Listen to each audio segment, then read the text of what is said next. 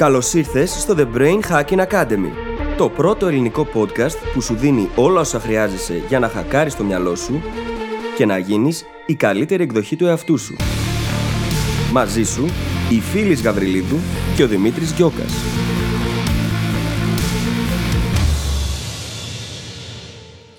Γεια σου Brain Hacker και καλώς ήρθες σε ένα ακόμα επεισόδιο του The Brain Hacking Academy. Σήμερα καλύπτουμε ένα θέμα που πολλοί από εσά μας έχετε ζητήσει, το networking. Συζητάμε γιατί είναι τόσο σημαντικό και γιατί πολλές φορές το υποτιμάμε. Ανακαλύπτουμε όλα τα λάθη που συχνά κάνουμε όταν προσπαθούμε να έρθουμε σε επαφή με άλλους ανθρώπους, ειδικά για επαγγελματικούς σκοπούς, και το πώς φυσικά μπορούμε να τα κάνουμε καλύτερα. Μαθαίνουμε τη σημαντικότερη αλλαγή στο mindset μας που πρέπει να κάνουμε ώστε να μπορούμε να κάνουμε networking αποδοτικά και αποτελεσματικά. Και συζητάμε και για την σημαντικότερη διαδικασία που έρχεται μετά από τη δημιουργία νέων επαφών, που είναι η διατήρησή τους. Και γιατί αυτό είναι τόσο σημαντικό και πώς μπορούμε να το κάνουμε καλύτερα. Σε κάθε περίπτωση, το επεισόδιο αυτό είναι πάρα πολύ σημαντικό. Γιατί το networking είναι αυτό που μπορεί να μας βοηθήσει να πάμε στο επόμενο επίπεδο στη δουλειά μας. Σε αφήνω λοιπόν να πας να ακούσεις το επεισόδιο και σου εύχομαι καλή ακρόαση. Καλησπέρα Δημήτρη. Καλησπέρα, φίλη, τι κάνεις; Καλά είμαι. Εσύ; Πάρα πολύ καλά και είμαι πάρα πολύ χαρούμενος γιατί επιτέλους θα είπαμε από κοντά. Πέρασε Ναι. ακριβώς ένας χρόνος, έτσι. Και μια μέρα. Ναι, εντάξει, λεπτομέρειες. Λοιπόν, εμ, το σημερινό μας θέμα είναι πάρα πολύ ενδιαφέρον. Είναι το λεγόμενο networking. Η κοινωνική δικτύωση, όχι όμως όσον αφορά τα social media, Ναι. μην μπερδευτούμε. Και όσα έχουμε να συζητήσουμε, καταρχάς να πούμε ότι μας το έχει ζητήσει το κοινό μας επανειλημμένα, Ναι, ναι. έτσι, και γι' αυτό το λόγο το κάνουμε Έχουμε θέμα πάρει τώρα. κάμποσα email που μας ζητάνε να μιλήσουμε για το θέμα του networking. Ναι, και εντωμεταξύ το σεμινάριο που είχα στην Αθήνα είχε αντικείμενο αυτό το πράγμα, οπότε είναι και φρέσκες οι Τε- σημειώσεις. τέριαξε Πολλά πολύ από αυτά ωραία, που θα ναι, πούμε Ταιριάζουν πάρα πολύ ωραία. Πριν ξεκινήσουμε όμως θέλω να διαβάσω ένα πάρα πολύ ωραίο σχόλιο που μας έγραψε ο Θεόδωρος Καρακατσούλης στη σελίδα μας Μμμ. και τον ευχαριστούμε πάρα πολύ για τα καλά του λόγια. Πράγματι, πράγματι. Γράφει λοιπόν, παιδιά, έχω αγαπήσει τα podcast σας και τώρα είναι η δεύτερη φορά που τα ακούω, απλά και μόνο γιατί μας υπενθυμίζουν τι είναι το σημαντικότερο και έχετε πολλά μαζεμένα θράβισματα χρυσού. Από το συγκεκριμένο podcast, αυτό που είχε κάνει τη μεγαλύτερη διαφορά στη ζωή μου και αναφέρεται στο επεισόδιο 7, την αναβλητικότητα, ήταν όταν κατάλαβα ότι όλοι μας το κάνουμε και σταμάτησα να νιώθω άσχημα όποτε έπιανα και πιάνω τον εαυτό μου να αναβάλει. Αντιθέτως, άρχισα να νιώθω καλά κάθε φορά που πιάνω τον εαυτό μου να δρά συνειδητά και να μην αναβάλει.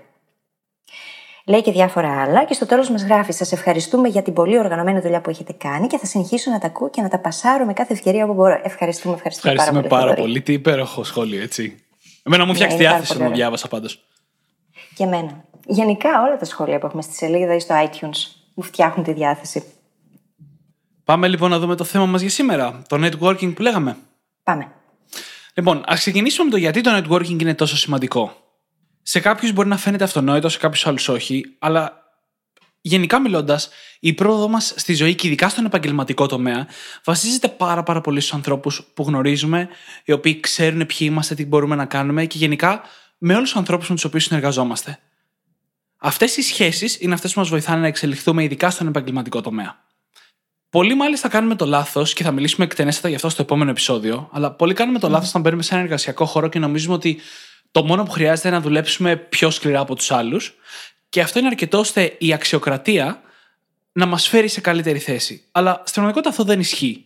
Η ικανότητά μας να χτίσουμε σχέσεις και να δημιουργήσουμε επαφή με ανθρώπους είναι πολλές φορές πιο σημαντικό για την εξέλιξή μας εντός ενός επαγγελματικού χώρου.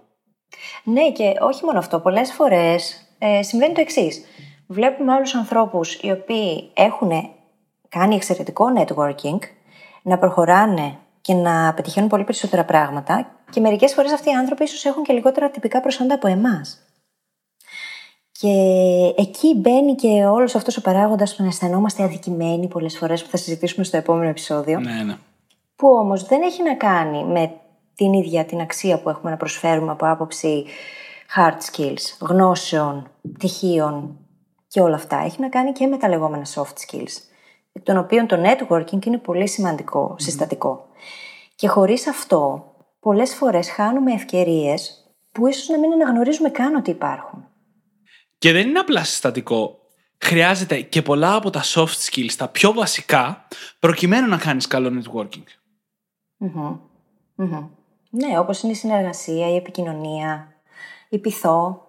Αυτά εντωμεταξύ είναι και στα, ανάμεσα στα πρώτα πέντε που έχουν βγει από τις έρευνες που έκανε το LinkedIn για το 2019, ετσι Και είναι πάρα πολύ σημαντικά χαρακτηριστικά προσωπικότητας εδώ για να μπορέσουμε να συνεπάρξουμε αρμονικά μέσα σε ένα δίκτυο ανθρώπων. Γιατί τώρα, ας μην κρυβόμαστε και πίσω από το δάχτυλό μας. Δεν είναι ότι αρκούν απλά οι γνώσεις, έτσι. Είμαστε μέρος, κομμάτι μιας κοινωνίας και χωρίς τις σχέσεις με τους άλλους, στην ουσία δεν μπορούμε να υπάρξουμε. Ναι. Αυτό συμβαίνει γιατί στον επαγγελματικό χώρο σχεδόν πάντα καλούμαστε να αποδώσουμε σαν ομάδα. Οπότε μερικές φορές είναι λιγότερο σημαντικό το τι μπορούμε εμείς να καταφέρουμε από μόνοι μας και είναι περισσότερο σημαντικό να μπορούμε να είμαστε ένα ικανό μέλος μιας ομάδας στην οποία όλοι μαζί θα καταφέρουμε περισσότερα. Και γι' αυτό πολλές φορές το να είμαστε ικανό μέλος μιας ομάδας είναι πιο σημαντικό από τα τυπικά προσόντα που έχουμε μόνοι μας. Έτσι ακριβώς. Συνήθως οι άνθρωποι, σαν σύνολο, δημιουργούν πράγματα τα οποία είναι extraordinary. Μόνος του κανείς δεν μπορεί να φτάσει και πάρα πολύ μακριά. Όσο δημιουργικός κι αν είναι. Οι συνεργασίες λοιπόν είναι ένα πάρα πολύ σημαντικό κομμάτι της ζωής μας. Σε όποιον τομέα έτσι, μπορεί να μην είναι μόνο επαγγελματικός. Να δούμε όμως πρώτα λίγο τι να μην κάνει κανείς. Ναι. Γιατί γίνονται πολλά από αυτά τα. Α τα πούμε λάθη. Βασικά, μέσα εξηγώντας το τι να μην κάνει κανείς όταν προσπαθεί να κάνει networking, καλύπτεις πάρα πολλά από τα κομμάτια του τι πρέπει να κάνεις. Ναι, να το σκεφτείς. Ναι, τι είναι καλό, ρε παιδί μου, να γίνεται σε αντιπαράθεση με εκείνα τα πράγματα τα οποία πάρα πολλοί από εμάς κάνουμε, πολλές φορές χωρίς να συνειδητοποιούμε έτσι, ότι δεν είναι και ό,τι καλύτερο. Πρώτο λάθος λοιπόν είναι το να πηγαίνουμε και να γνωρίζουμε κάποιον έχοντας στο μυαλό μας μία ατζέντα. Δηλαδή ιδιωτελείς σκοπούς. Είναι αυτό που λέμε ότι με πλησίασε κάποιος από συμφέρον. Όταν έχουμε σε προτεραιότητα το τι θα κερδίσουμε εμείς από την επικείμενη σχέση, αυτό με κάποιον τρόπο το επικοινωνούμε. Και δεν θα σας το κρύψουμε, υπήρξαν πολλοί άνθρωποι από την ώρα που ξεκίνησε το podcast που μας προσέγγισαν έχοντας ατζέντα, θέλοντας να προβάλλουν τον εαυτό τους ή τη δουλειά τους με κάποιο τρόπο. Αυτό όμως, επειδή το καταλαβαίνει ο απέναντι πάντα, δημιουργεί τόσο αρνητικά συναισθήματα, που ακόμα και αν είμαστε οι καλύτεροι στον τομέα μας, η απέναντι πλευρά πιθανότατα να μην θέλει να συνεργαστεί, να μην θέλει καν να ξεκινήσει τη συζήτηση. Ναι. Είναι, και το λάθος δεν είναι να έχεις κάτι που θέλεις να κερδίσεις. Κανείς δεν κάνει networking τελείως ανιδιοτελώς, έτσι. Θα το... Ναι, εννοείται. Θα μιλήσουμε για την ισορροπία σε αυτό αργότερα. Αλλά το θέμα είναι να μην είναι προφανές. Δεν μπορείς να πηγαίνεις σε κάποιον να τον γνωρίζεις και η πρώτη σου κουβέντα να είναι Χρειάζομαι αυτό από σένα, θέλω αυτό από σένα, κάνε αυτό. Πάρε την κάρτα μου. Ναι. Δεν, δεν γίνεται, δεν περνάει ωραία. Όχι. Οι, οι ανθρώπινες σχέσεις είναι αυτό ακριβώς πρώτα απ' όλα. Σχέσεις. Και πρέπει να τις αντιμετωπίζουμε με αυτόν τον τρόπο. Όπως αντιμετωπίζαμε έναν καινούριο φίλο ή μια καινούργια ερωτική σχέση με τον ίδιο τρόπο. Ναι, ακριβώς το ίδιο πράγμα είναι. Και υπάρχουν πάρα πολλοί άνθρωποι που μιλούν για το networking και το παρομοιάζουν με μια ερωτική σχέση. Δεν ξεκινάς πηγαίνοντας κατευθείαν στο ψητό. Φλερτάρεις τον άλλον. το ίδιο συμβαίνει λοιπόν και με τις γνωριμίες αυτές που κάνουμε σε επαγγελματικά πλαίσια. Όταν πηγαίνουμε λοιπόν με συμφέρον, με ατζέντα, αυτό με κάποιον τρόπο περνάει, ειδικά αν δεν προσπαθούμε και λίγο να το κρύψουμε, και πάντα το αντιλαμβάνεται ο άλλος. Και θα σας πω ότι ακόμα και, και όταν το κρύβει κάποιος φαίνεται. Δεν είναι κάτι που μπορείς να κρύψεις εύκολα, γιατί αυτό σαμποτάρει και κάποια άλλα πράγματα τα οποία πηγαίνουν πίσω την επικοινωνία, όπως είναι η υπομονή. Ναι. Πολλοί άνθρωποι έχουν έλλειψη υπομονής σε όλα αυτά. Και η πρώτη προτεραιότητά τους όταν κάνουν μια νέα γνωριμία είναι το να κάνουν pitch στον εαυτό τους. Να μιλήσουν δηλαδή για τον εαυτό τους και να τον πουλήσουν με κάποιο τρόπο. Όταν όμως δεν έχουμε υπομονή έτσι ώστε να χτίσουμε αυτή την επαφή με τον απέναντι και να αφήσουμε να έρθει με φυσικό τρόπο το να συστηθούμε και να δείξουμε κάποια πράγματα για εμάς, τότε τον χάνουμε τον απέναντι. Δεν μπορούμε να τον κερδίσουμε. Αυτό ακριβώς είναι ένα λάθος που το βλέπω συνέχεια και το έχω κάνει και εγώ πάρα πολλές φορές στο παρελθόν. Και εμφανίζεται πάρα πολύ όταν ξεκινάμε ζητώντας κάτι μας δίνει τη δυνατότητα να μιλήσουμε στον άλλον άνθρωπο και η πρώτη μας κουβέντα προς αυτό είναι να ζητάμε κάτι από εκείνον. Γιατί όταν κάναμε pitch σε κάποιον που είπε η φίλη, κάνουμε ακριβώς αυτό έτσι. Πρακτικά του λέμε. Πρακτικά του ζητάμε να δει ποιοι είμαστε, τι κάνουμε και ίσως να γίνει πελάτης, συνεργάτης, μέντορας, αναλόγως τη φύση της γνωριμίας. δεν μπορείς να ξεκινάς ζητώντας κάτι. Θα το αναλύσουμε πολύ περισσότερο μετά, αλλά πάντα πρέπει να ξεκινάμε προσφέροντας. Όχι ζητώντας. Ναι.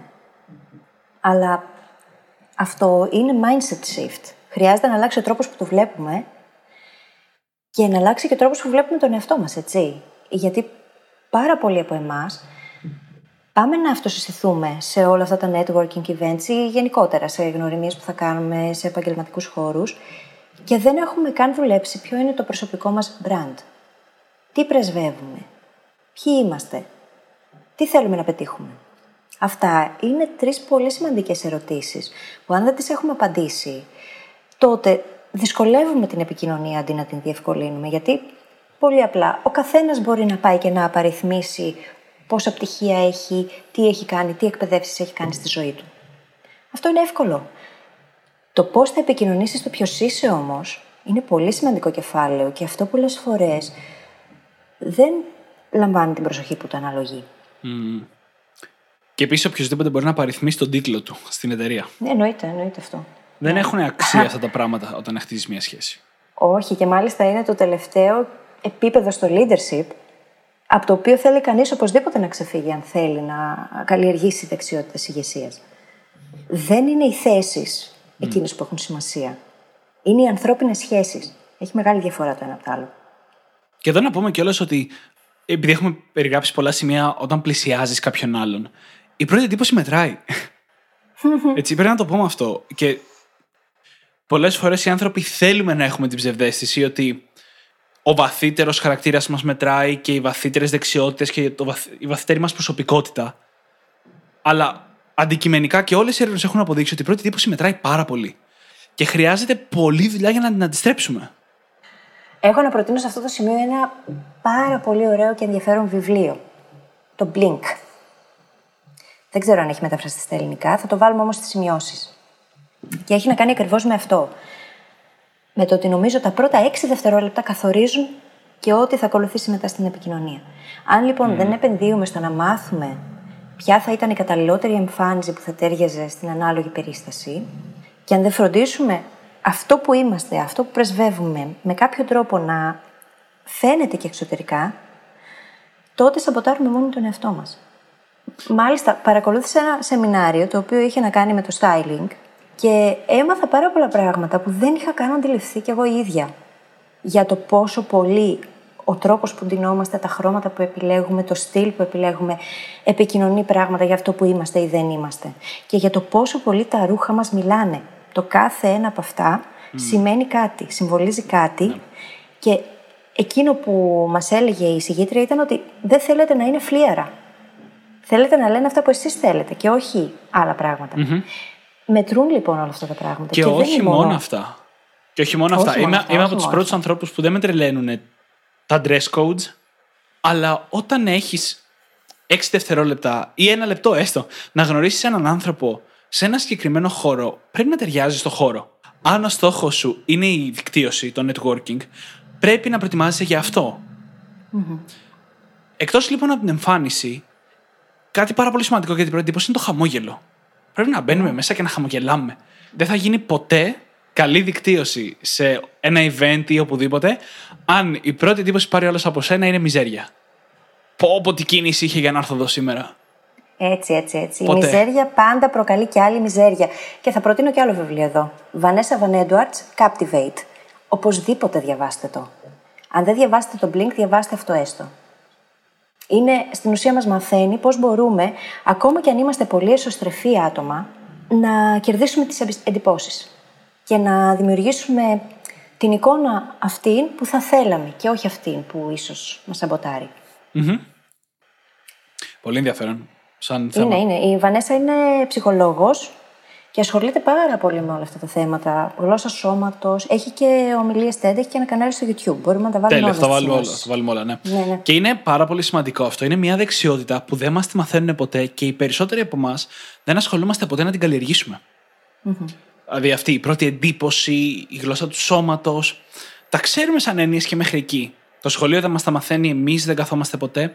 Είναι όμως πάρα πολύ σημαντικά. Μερικές φορές πιο σημαντικά από τις τυπικές γνώσεις, όπως είπαμε νωρίτερα. Και ξέρεις, πρώτη εντύπωση δεν είναι απαραίτητα μόνο η εμφάνισή μας. Είναι ακόμα και το προφίλ μας στο LinkedIn.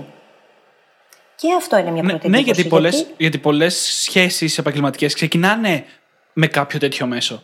Δεν είναι όλα face to face σε κάποιο event. Ή καταλήγουν εκεί, γιατί μπορεί κάποιος να γνωριστείτε από κοντά και να πάει μετά και να σε ψάξει. Και αυτό μετράει πάρα πολύ. Είναι φροντισμένο ή απλά είναι μια online εκδοχή του βιογραφικού; Το οποίο απλά απαριθμεί τι έχεις κάνει και τι δεν έχεις κάνει. Τι γράφει για σένα, έχει γίνει personal branding εκεί πέρα; Έχεις επικοινωνήσει το ποιος είσαι πραγματικά, ανεξάρτητα από το τι δεξιότητες έχεις αποκομίσει από την ακαδημαϊκή σου πορεία ή την επαγγελματική σου; Όλα αυτά τα πράγματα είναι σημαντικά γιατί ο κόσμος πλέον ψάχνει στο ίντερνετ. Και είναι τόσο η εικόνα μας, η εμφάνισή μας, το- ο τρόπος που παρουσιαζόμαστε, το αν χαμογελάμε, αν βγάζουμε καλή ενέργεια στο χώρο, όσο και η online παρουσία μας. Επίσης ένα άλλο λάθος είναι το ότι περιμένουμε πάρα πολλά πολύ σύντομα. Δηλαδή κάνουμε μια γνωριμία και περιμένουμε μέσα σε λίγες μέρες αυτή η γνωριμία να μας αποφέρει κάτι. Δεν πάει έτσι. Οι σχέσεις, όπως είπαμε και πριν, θέλουν χρόνο και πρέπει να χτιστούν. Και είναι και το ακριβώς αντίθετο. Πολλές φορές πρέπει να κάνουμε networking για χάρη του networking αυτού καθεαυτού και αυτές οι σχέσεις θα τις καλλιεργήσουμε και θα μας φέρουν, ξέρεις, νέες γνωριμίες ή κάποια αξία πίσω, μπορεί και χρόνια μετά ή ένα χρόνο μετά ή έξι μήνες μετά. Το επιτόπου είναι πολύ πιο σπάνιο. Επιτόπου δεν γίνεται συνήθως.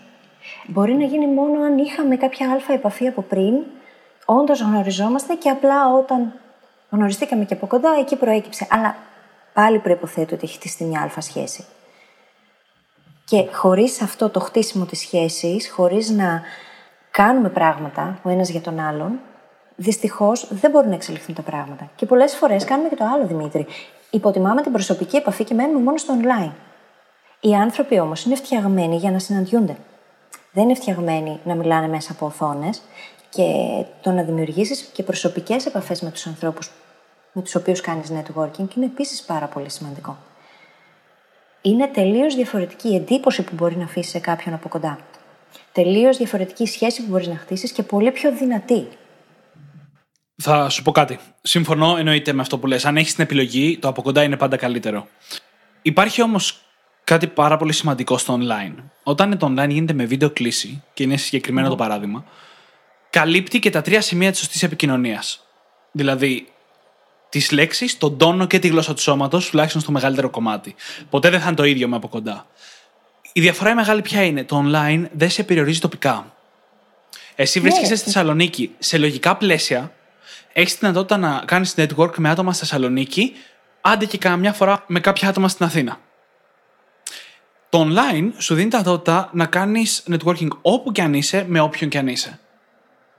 Οπότε δεν είναι ότι το ένα είναι καλύτερο από το άλλο, αλλά ότι εξυπηρετούν διαφορετικούς σκοπούς. Το από κοντά είναι το μέγιστο αποτέλεσμα, το online είναι για να μην σε περιορίζει ο τόπος σου.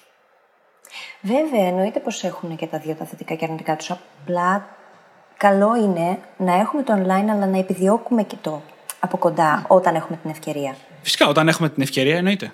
Γιατί είναι ένα από τα πράγματα που βοηθούν να προσθέσεις αξία στη σχέση. Απαιτεί περισσότερο χρόνο, είναι πιο δύσκολο. Παρ' όλα αυτά, η σχέση που χτίζεις είναι πολύ πιο ισχυρή. Και επίσης, δείχνεις και πόσο πολύ εκτιμάς την άλλη πλευρά, έτσι.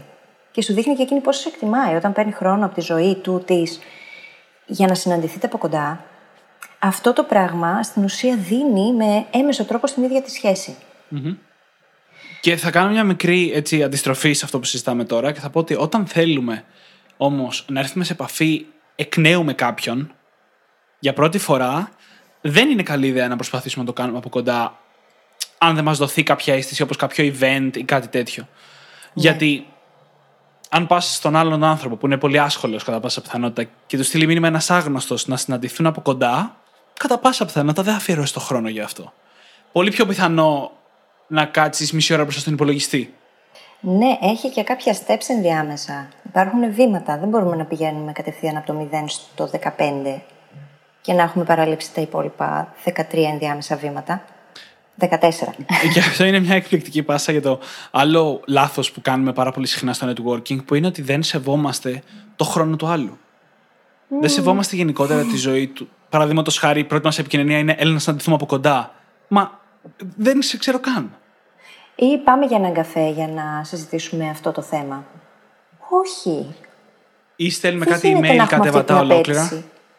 Α, σεντόνια. Λοιπόν, χρειάζεται να αναπτύξουμε λίγη ενσυναίσθηση παραπάνω σε αυτό. Εγώ θα ήθελα να μου το κάνουν αυτό. Πάντα να έχουμε αυτή την ερώτηση. Αν δεν ήθελα να μου το κάνουν, δεν θα το κάνω. Ποτέ.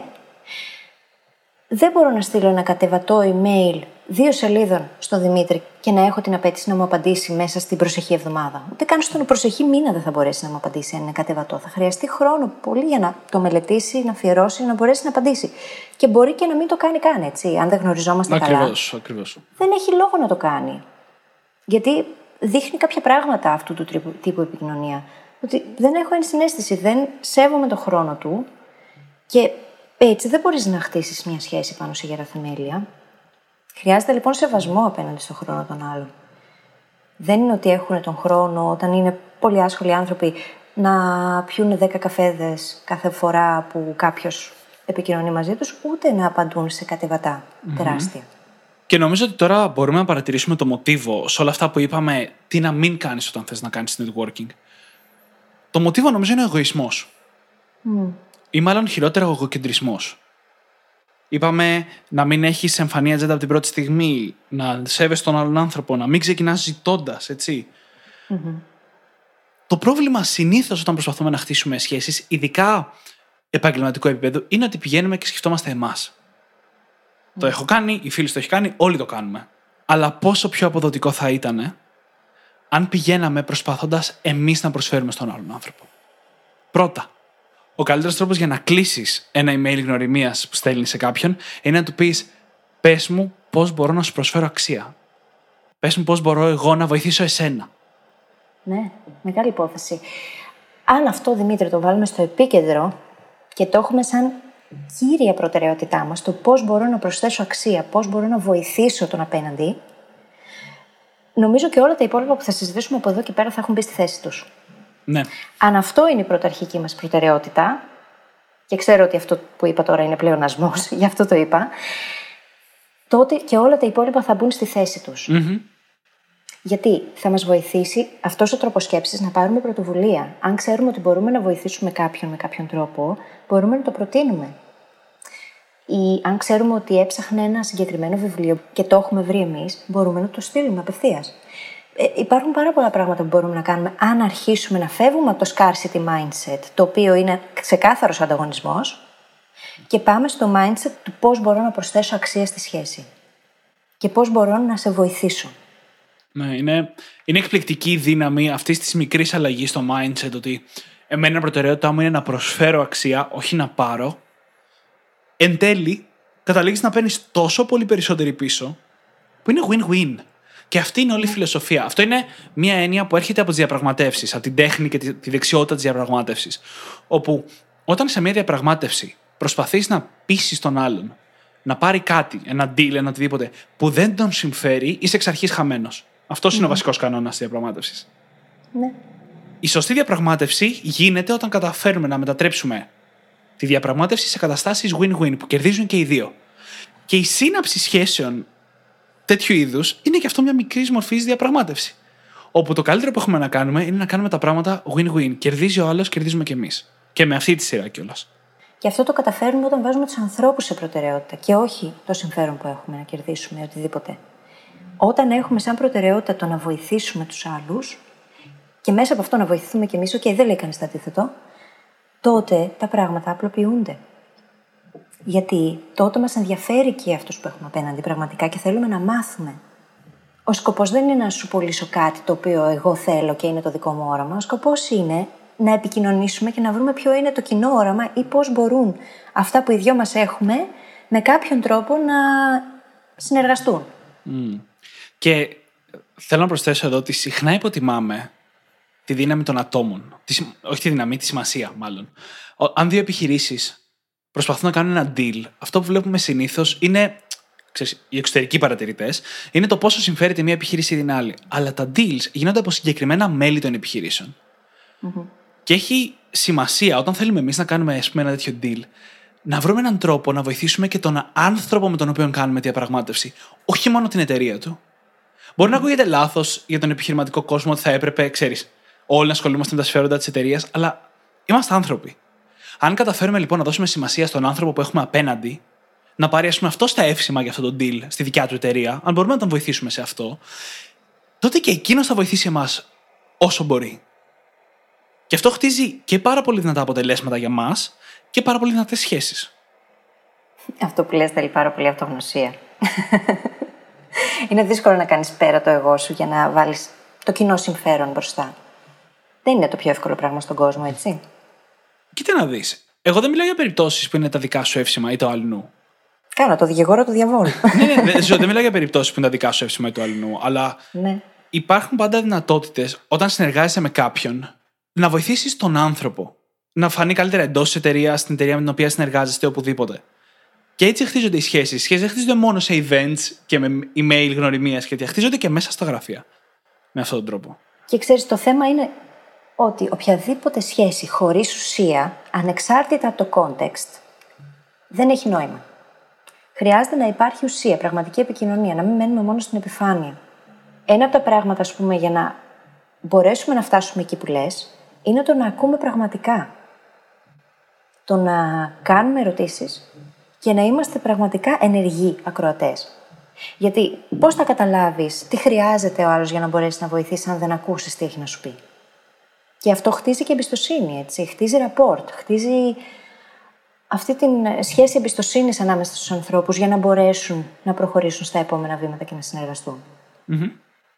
Θέλω να, να δούμε τώρα έτσι δύο τρόπους που μπορούμε εύκολα να δώσουμε αξία. Γιατί το να λέμε ότι η προτεραιότητά μας πρέπει να είναι να δίνουμε αξία έχει ένα μικρό πρόβλημα. Είμαστε κι εμείς πολύ άσχολοι πολύ συχνά. Οπότε βρισκόμαστε σε ένα σημείο όπου θέλουμε να δώσουμε αξία, αλλά αν άλλος μας ζητήσει κάτι που απαιτεί πολύ από το χρόνο μας, δεν μπορούμε να τη δώσουμε. Και ο καλύτερος τρόπος για να προσφέρουμε αξία χωρίς να κουραστούμε καθόλου είναι να συνδέουμε ανθρώπους μεταξύ τους. Και νομίζω ότι ο περισσότερος κόσμος που το ακούει αυτό φρικάρει και λέει τι λέει τώρα ο Δημήτρης, ας πούμε. Εγώ λέω να μοιράζεσαι το δίκτυό σου. Ακριβώς. Είναι ότι πιο όμορφο μπορείς να κάνεις. Είναι από τα πιο ωραία πράγματα το να φέρνεις ανθρώπους κοντά. Ναι, γιατί δεν είναι ανταγωνισμός. Πρώτα απ' όλα δεν υπάρχει έχω το, έχω το μεγαλύτερο δίκτυο εγώ ή το μεγαλύτερο δίκτυο εσύ. Όσο πιο πολύ ενώνουμε τα δίκτυά μας με αυτόν τον τρόπο, τόσο πιο πολύ μπορούμε όλοι να τα καταφέρουμε. Είναι μια διαφήμιση τηλεόραση που έπαιζε πρόσφατα, δεν θυμάμαι την ως προϊόντος, που έλεγε Αν ανέβεις στην κορυφή, ανέβα μαζί με τους άλλους. Mm. Ναι. Έτσι πάει. Και ξέρεις, είναι πάρα πολύ όμορφο γιατί και έχεις φέρει κοντά δύο ανθρώπους που πιθανότατα μπορούν να συνεργαστούν, γιατί τους γνωρίζεις και τους δύο και μπορείς να καταλάβεις και γι' αυτό το λόγο τους φέρνεις κοντά και δεν θα ξεχάσουν ποτέ ποιος τους γνώρισε.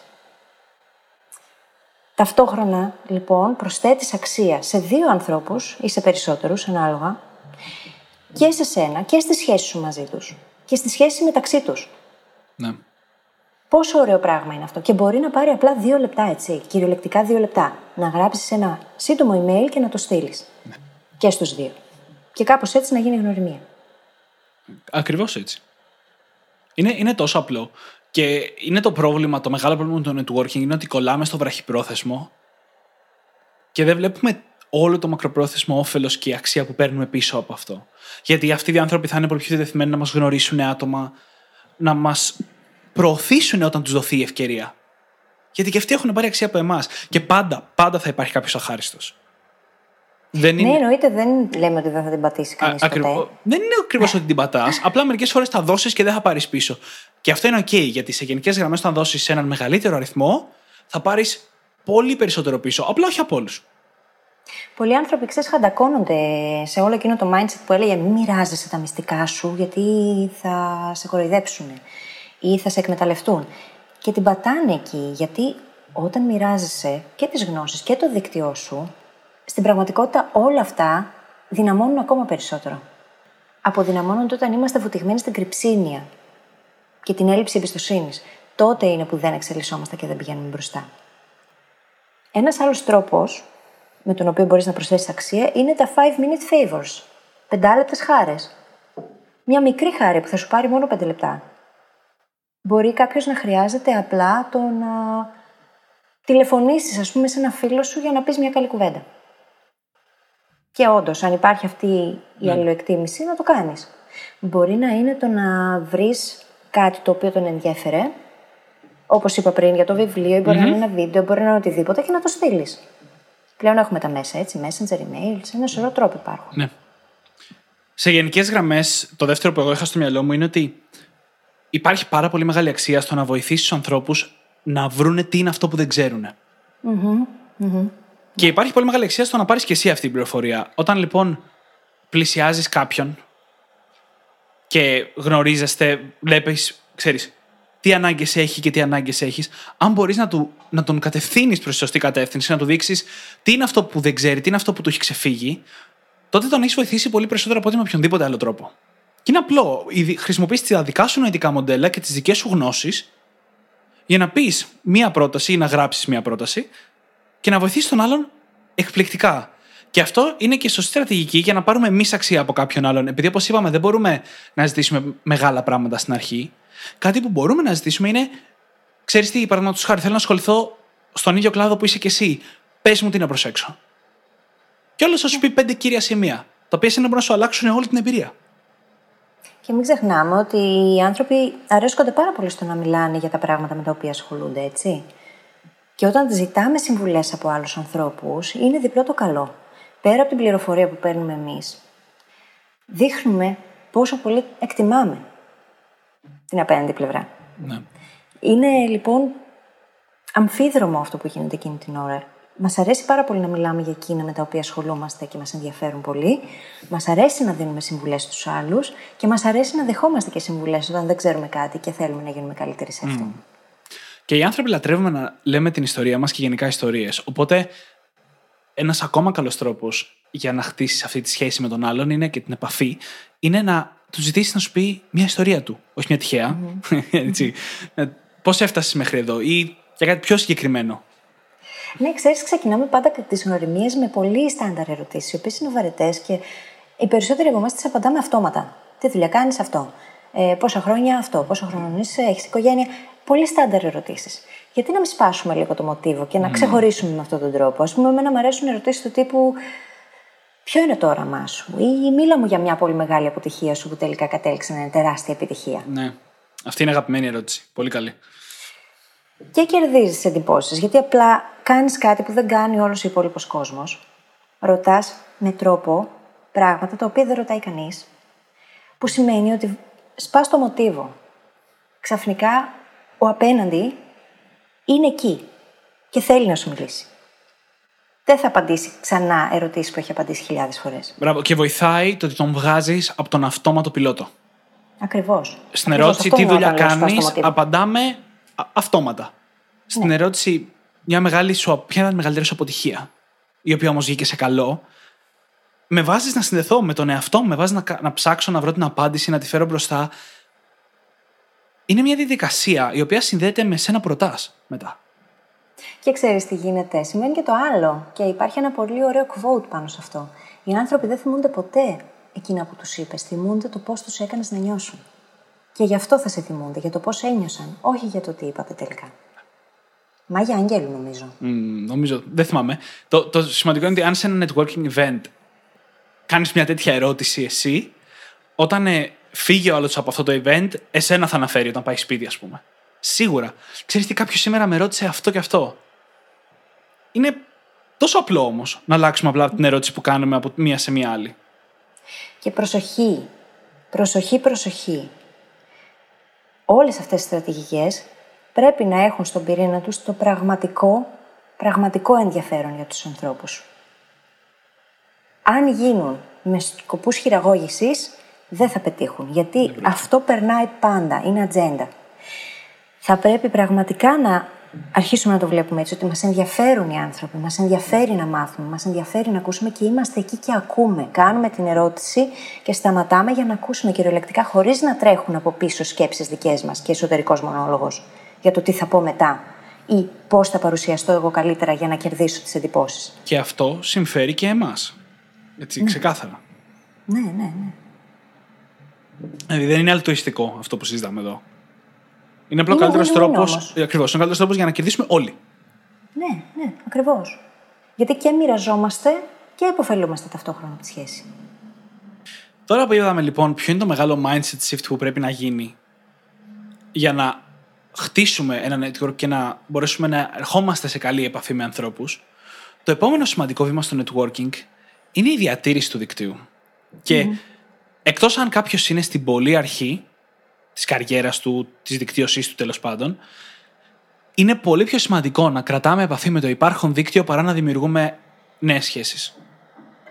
Φυσικά και τα δύο είναι σημαντικά, αλλά είναι πιο σημαντική η διατήρηση του υπάρχοντος δικτύου. Γιατί πρώτα απ' όλα είναι πιο εύκολο και το υπάρχον δίκτυο, όσο πιο ενεργό το κρατάμε, έχει τη δυνατότητα να μας φέρει σε επαφή αυτό με νέα άτομα.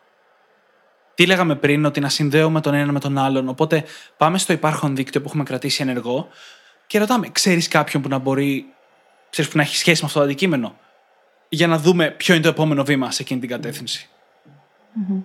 Οπότε αντί να προσπαθούμε να γνωρίζουμε καινούργια άτομα συνέχεια, είναι καλύτερο να διατηρούμε ενεργό το υπάρχον δίκτυο και να κινούμαστε μέσα από αυτό για όταν Ναι, έχουμε. και να αναθερμαίνουμε τις σχέσεις μας, να προσθέτουμε. Ε, πολλοί χάνονται σε αυτό. Θέλουν να κάνουν συνεχώς καινούργιες γνωριμίες και ξεχνούν αυτούς που υπάρχουν από πίσω. Ναι, αλλά δεν είναι έτσι. Αν τις έκανα μια φορά τις γνωριμίες, γιατί να μην τις συντηρήσω; Ε, στην ουσία μετά είναι σαν να είσαι το χαμστεράκι στον τροχό και τρέχεις όλη την ώρα. Όχι, δεν χρειάζεται. Και οι παλιές χάνονται έτσι. Ναι, χάνονται τελείως και μετά το θέμα είναι ότι δημιουργούνται και τέτοιου τύπου εντυπώσεις. Γιατί θα ξαναβρεθείς μετά από χρόνια και ξέρεις, θα υπάρχει αυτή η παράξενη έτσι awkward αίσθηση μεταξύ σας και μ, δεν είναι και ότι καλύτερο. Και ακόμα και αν δεν υπάρχει, δεν υπάρχει σχέση.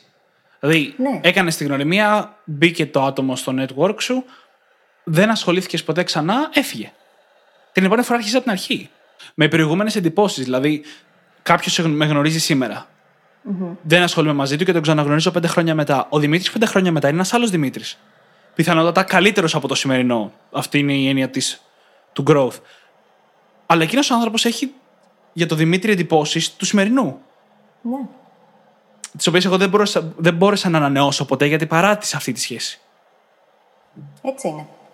Χρειαζόμαστε λοιπόν λόγους να κάνουμε follow-up και να διατηρούμε, να συντηρούμε τη σχέση με κάποιον τρόπο. Είπαμε πριν ότι πάρα πολλοί κάνουν το λάθος να περιμένουν από τους άλλους να συνεχίζουν την επαφή. Δεν πάει όμως έτσι. Το πες πολύ ωραία πριν την ηχογράφηση που λέει η φίλη ότι πηγαίνεις σε ένα event. Εσύ δίνεις την επαγγελματική σου κάρτα. Εσύ θέλεις κάτι από τον άλλον και περιμένεις αυτός να σε πάρει τηλέφωνο. Δεν θα γίνει. Και όχι τηλέφωνο. Email. Δηλαδή υπάρχουν τρόποι πλέον να προσθέσουμε χωρίς να γίνουμε φορτικοί. Γιατί πολύ πιθανόν, ας πούμε, σε εκείνο το event, ο άνθρωπος αυτός π.χ. να ήταν ο εισηγητής στην ομιλία και να γινόταν γύρω του ένας πανικός και να γνώρισε εκείνη τη μέρα 100 διαφορετικούς ανθρώπους. Δεν υπάρχει περίπτωση να μας θυμάται. Ειδικά αν δεν κάναμε κάποια εντύπωση πολύ ιδιαίτερη. Ναι. Δεν θα μας θυμάται. Η αγαπημένη μου στρατηγική γι' αυτό είναι μιλώντας με τους ομιλητές μετά να γίνει μια πολύ ενδιαφέρουσα συζήτηση. Ο κόσμος θέλει να θυμάται τις ενδιαφέρουσες συζητήσεις, οπότε χωρίς καμία ατζέντα, χωρίς χωρίς να ζητάω απολύτως τίποτα, ούτε να του προσφέρω ούτε να μου προσφέρει τίποτα, φρο- προσπαθώ να κάνω μια πολύ ενδιαφέρουσα συζήτηση. Και από εκεί Και δεν είναι μόνο κερδίζεις αυτό. εντυπώσει. Δεν είναι μόνο αυτό. Δηλαδή, πολλές φορές θέλουμε όλοι να μιλήσουμε με τους κεντρικούς ομιλητές, με αυτούς που ήταν στο επίκεντρο. Ποιος όμως δημιούργησε όλο αυτό το event; Ποιος είναι ο άνθρωπος που τους έφερε όλους αυτούς σε επαφή, με τον οποίο κανένας δεν ασχολείται εκείνη τη μέρα και έχει κουραστεί πάρα πολύ; Δεν είναι πολύ ωραία ευκαιρία το να πας να γνωρίσεις αυτόν, Ναι. που θα είναι και μόνος του κάπου σε μια γωνιά και θα πίνει το ποτό του; Ακριβώς. Όμως έχω μια τέτοια εμπειρία σε ένα event της εταιρείας της Microsoft που δούλευα. Αφού μίλησα με τους ομιλητές, γιατί και εγώ είχα πάντα αυτή τη μανία να μιλάω με το κυρίως πρόσωπο, έτυχε και μίλησα με την ατζέντη η οποία είχε φέρει τους ομιλητές από το εξωτερικό για να μιλήσουν στο συνεδριο Αυτή η γνωριμία έχει αποδειχθεί καλύτερη σχέση από οποιονδήποτε ομιλητή μίλησα σε αυτά τα events. Σκέψω ότι αυτή ήταν η καλύτερη networker από όλους τους μαζεμένους. Η καλύτερη. Με το καλύτερο δίκτυο. Γιατί αυτή είναι η δουλειά της, έτσι. με το, όταν την ξανασυνάντησα σκέψου, με συνέδεσα απευθείας με την Barbara Oakley, που είναι από τα μεγαλύτερα ονόματα στο χώρο του πώς να μαθαίνεις τον κόσμο. Γιατί την είχε φέρει για ομιλήτρια κάποια στιγμή στην Ελλάδα. Πόσο ωραίο είναι όμως το να επενδύεις στις σχέσεις και να σε ενδιαφέρουν οι άνθρωποι, ε; Έτσι να κάνουμε αυτή τη φιλοσοφική ερώτηση εδώ και να την αφήσουμε. Και είπες κάτι πριν, το να έχεις μια αφορμή για να κρατήσεις την επαφή. Και εγώ λέω ότι μερικές φορές δεν χρειάζεται. Μια πολύ. Είναι και τεχνική έτσι τώρα, δεν κρυβόμαστε. Όπως είπαμε, δεν είναι όλα ανιδιοτελή εδώ. Αλλά μια κλασική τεχνική είναι κάθε φορά που σκέφτεσαι κάποιον με τον οποίο έχεις να μιλήσεις καιρό, είτε είναι φίλος, είτε είναι επαγγελματική γνωριμία ή οτιδήποτε, να ανοίγεις και να τους στέλνεις ένα μήνυμα.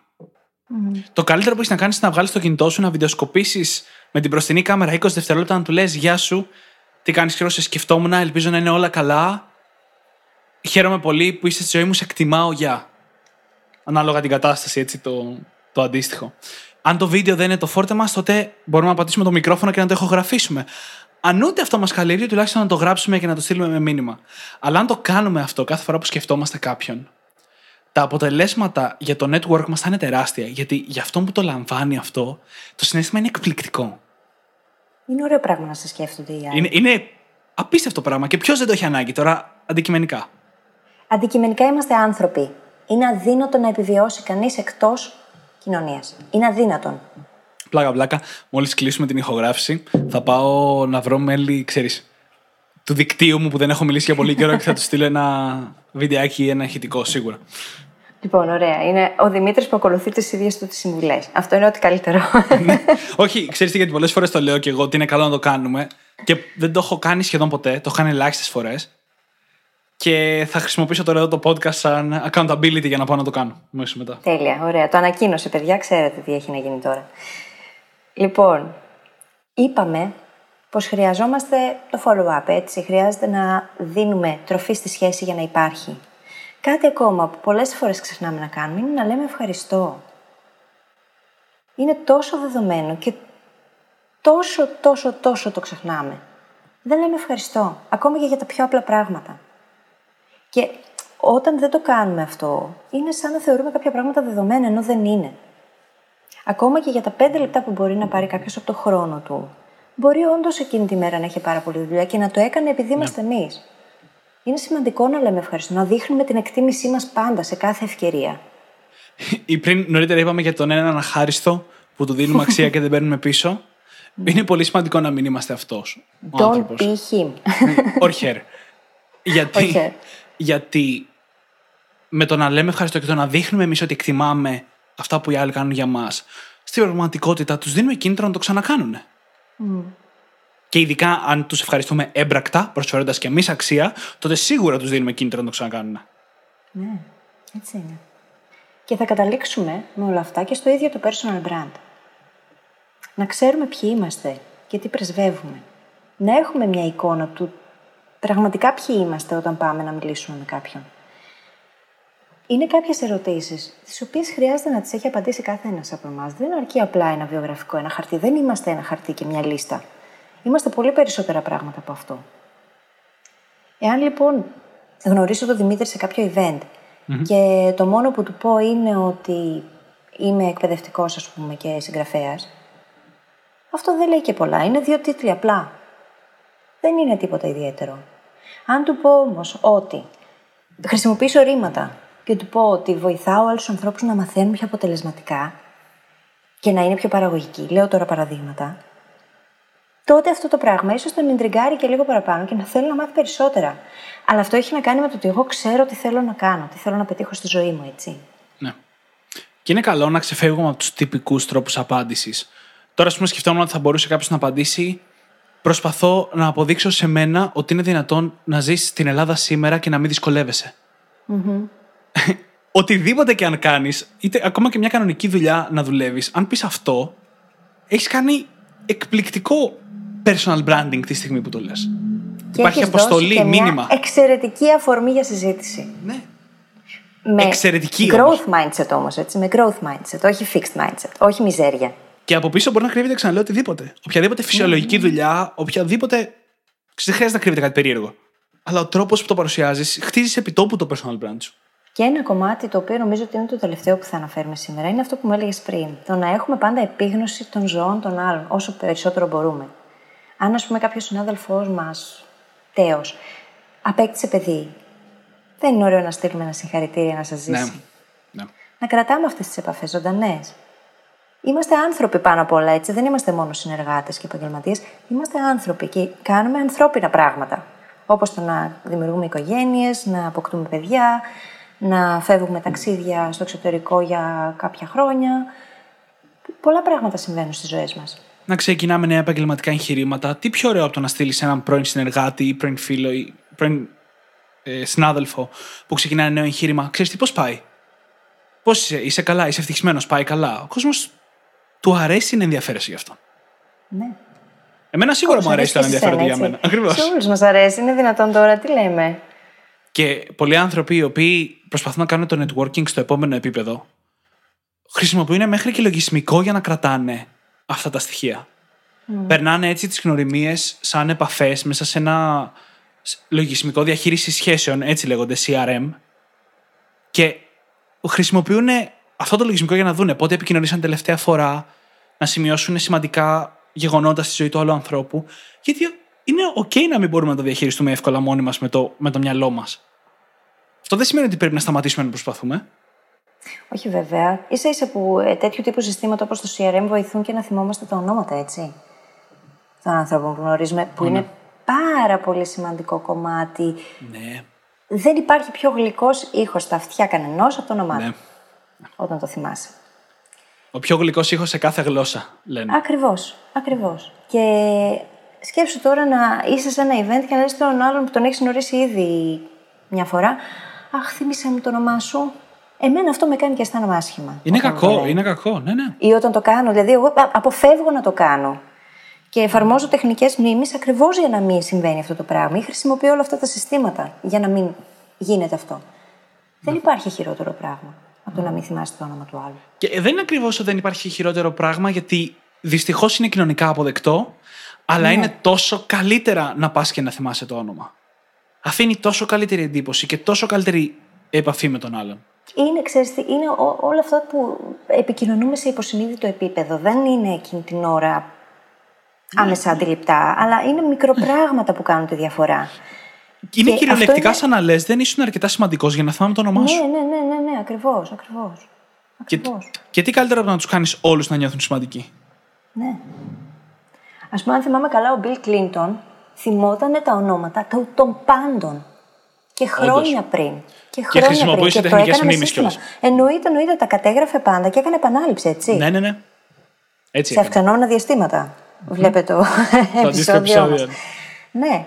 Ε, δεν γίνεται χωρίς δουλειά το networking. Είναι κάτι το οποίο χρειάζεται αφοσίωση. Δεν είναι κάτι που το κάνω τώρα μια εβδομάδα, το ξεχνάω για πέντε μήνες και μετά το ξαναπιάνω. Είναι κάτι που θέλει συνεχή προσπάθεια. Και ακριβώς πριν κλείσουμε, γιατί νομίζω πέρασε η ώρα, θέλω να αφιερώσουμε ένα λεπτό να πούμε πού μπορούμε να κάνουμε networking; Γιατί αρκετοί από τους ακροατές μας δεν είναι κάτι που είναι στην καθημερινότητά τους ήδη το networking. Υπάρχουν λοιπόν τα προφανή μέρη, τα offline μέρη, το να πας σε ένα event, είτε είναι networking είτε οτιδήποτε, το να πας σε μια ομιλία και να μιλήσεις με τους παρευρισκόμενους ή τον ομιλητή στο τέλος. Αυτά είναι εύκολοι τρόποι να δούμε, ξέρεις, για να χτίσουμε δίκτυο. Ένας άλλος καλός τρόπος είναι να ξεκινήσουμε online. Λέγαμε νωρίτερα, το offline είναι καλύτερο, το online είναι πολύ καλύτερο για να ξεκινήσεις και για να προσεγγίσεις. Σε Πάρα πολλές πολύ σημαντικό. περιπτώσεις. Εγώ από το LinkedIn έχω κάποιες επαφές με τις οποίες ε, θα ξεκινήσω συνεργασίες. Και ξεκίνησε ξεκάθαρα από εκεί. Και για όσους μας ακούνε και δεν ενδιαφέρονται για την άμεση επαγγελματική συσχέτιση. Γιατί τόση ώρα είναι σαν να λέμε, ξέρεις, για το network ανθρώπων που είναι επαγγελματίες σε κάποιο χώρο, σε κάποια εταιρεία. Αλλά όταν θέλεις να δικτυωθείς απλά με άτομα που έχουν κοινά ενδιαφέροντα με σένα, δεν υπάρχει καλύτερο μέρος να πας από τα Facebook groups. Υπάρχουν Facebook groups για τα πάντα και άνθρωποι εκεί μέσα που ενδιαφέρονται για το ίδιο πράγμα με σένα.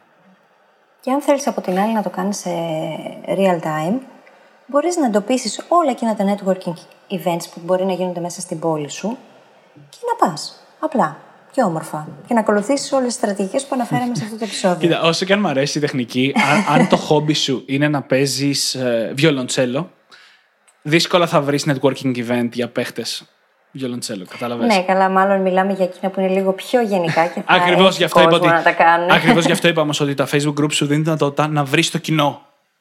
Τα είχαμε- κάτι είχαμε πει σε προηγούμενο επεισόδιο ότι σε τέτοιες περιπτώσεις αξίζει να πας να βρεις τους ανθρώπους εκεί που βρίσκονται. Έτσι, έτσι, ναι. Και από εκεί μετά θα χτίσεις τις γνωριμίες και τις επαφές, οι οποίες μπορούν να εξελιχθούν σε σχέσεις από κοντά ή οτιδήποτε. Αυτό είναι η συνέχεια, όχι η αρχή. Να πούμε όμως τώρα κάτι πάνω σε αυτό. Δεν αρκεί να είσαι απλά στο group. Χρειάζεται να, έχεις συμμετέχεις. αλληλεπίδραση με τον κόσμο, να συμμετέχεις, να γράφεις σχόλια, να δίνεις ενδιαφέροντα άρθρα, να αναρτάς πράγματα. Συμφωνώ. Δεν γίνεται να μην έχεις καμία απολύτως αλληλεπίδραση και να περιμένεις να δικτυωθείς. Είναι αδύνατον αυτό. Ούτε μπορείς να μπεις και να αρχίσεις να στέλνεις προσωπικά μηνύματα στον καθένα. Αυτό είναι το 0-15 που λέγαμε πριν. Δεν πας κατευθείαν στο 15. Χρειάζεται πρώτα να σε έχουν γνωρίσει, να έχουν αντιληφθεί ότι μπορούν να σε εμπιστευτούν, ότι έχεις κάποιες γνώσεις, ότι ξέρεις πράγματα, ότι ρωτάς πράγματα, ζητάς Και το ίδιο δεν ισχύει μόνο για τα Facebook groups. Το ίδιο πράγμα ακριβώς ισχύει και για το LinkedIn για όσους το κάνουν για επαγγελματικούς σκοπούς. Το να είμαστε απλά εκεί χωρίς να συμμετέχουμε δεν μας αποφέρει τίποτα. Το να μην στέλνουμε ένα προσωπικό μήνυμα να πούμε ευχαριστώ για την επαφή ή να ρίξουμε μια ματιά στο προφίλ κάποιου και να του πούμε μια καλή κουβέντα ή να ρωτήσουμε από ενδιαφέρον καθαρό για κάτι το οποίο μπορεί να μας τράβηξει την προσοχή, χωρίς να γίνουν όλα αυτά. Δεν μπορούμε να περιμένουμε να δημιουργήσουμε ξαφνικά δίκτυο. Χρειάζεται αυτή η επαφή, είτε είναι online είτε είναι offline. Συμφωνώ. Συμφωνώ απόλυτα. Είναι μιας μορφής του να δίνουμε αξία. Απλά online. Ναι, ακριβώς. Όπως είπαμε ότι πρέπει να προσεγγίζουμε τους ανθρώπους και να δίνουμε αξία στο event, έτσι πρέπει και online. Δεν αλλάζει κάτι στο βασικό κανόνα. Τίποτα απολύτως, γιατί στην τελική ανάλυση εξακολουθούμε να είμαστε άνθρωποι και εξακολουθούμε να έχουμε την ίδια ακριβώς βιολογία. Δεν αλλάζει τίποτα το ότι έχουμε Ναι, ναι. υπολογιστές και social media. Νομίζω ότι καλύψαμε όλα όσα θέλαμε να πούμε σήμερα. Τι λες και εσύ; Εγώ έτσι πιστεύω, ναι. Και νομίζω ότι πέρασε και η ώρα. Οπότε λέω να κλείσουμε το επεισόδιο. Να σας πούμε ότι μπορείτε να βρείτε τις σημειώσεις του επεισοδίου όπως πάντα στο site μας στο brainhackingacademy.gr. Και αντίθετα με το τι κάνουμε συνήθως, λέμε αυτή τη φορά να συζητήσουμε μόνο ένα πράγμα το οποίο θα σας πει τώρα η φίλης. Και αυτό το ένα πράγμα είναι το να πάτε στο iTunes, στο Overcast, στο Stitcher, το Podbean ή σε όποια άλλη εφαρμογή podcast έχετε βρει και μας ακούτε και να μας αφήσετε εκεί ένα φανταστικό πεντάστερο review γιατί πέρα από το ότι θα μας φτιάξετε τη διάθεση, βοηθάτε έτσι και το podcast να ανέβει και το μήνυμα να διαδοθεί. Και πιθανότατα θα το διαβάσουμε και στον αέρα. Σαφώς. Σας ευχαριστούμε πολύ που ήσασταν μαζί μας και σας ευχόμαστε καλή συνέχεια. Καλή συνέχεια.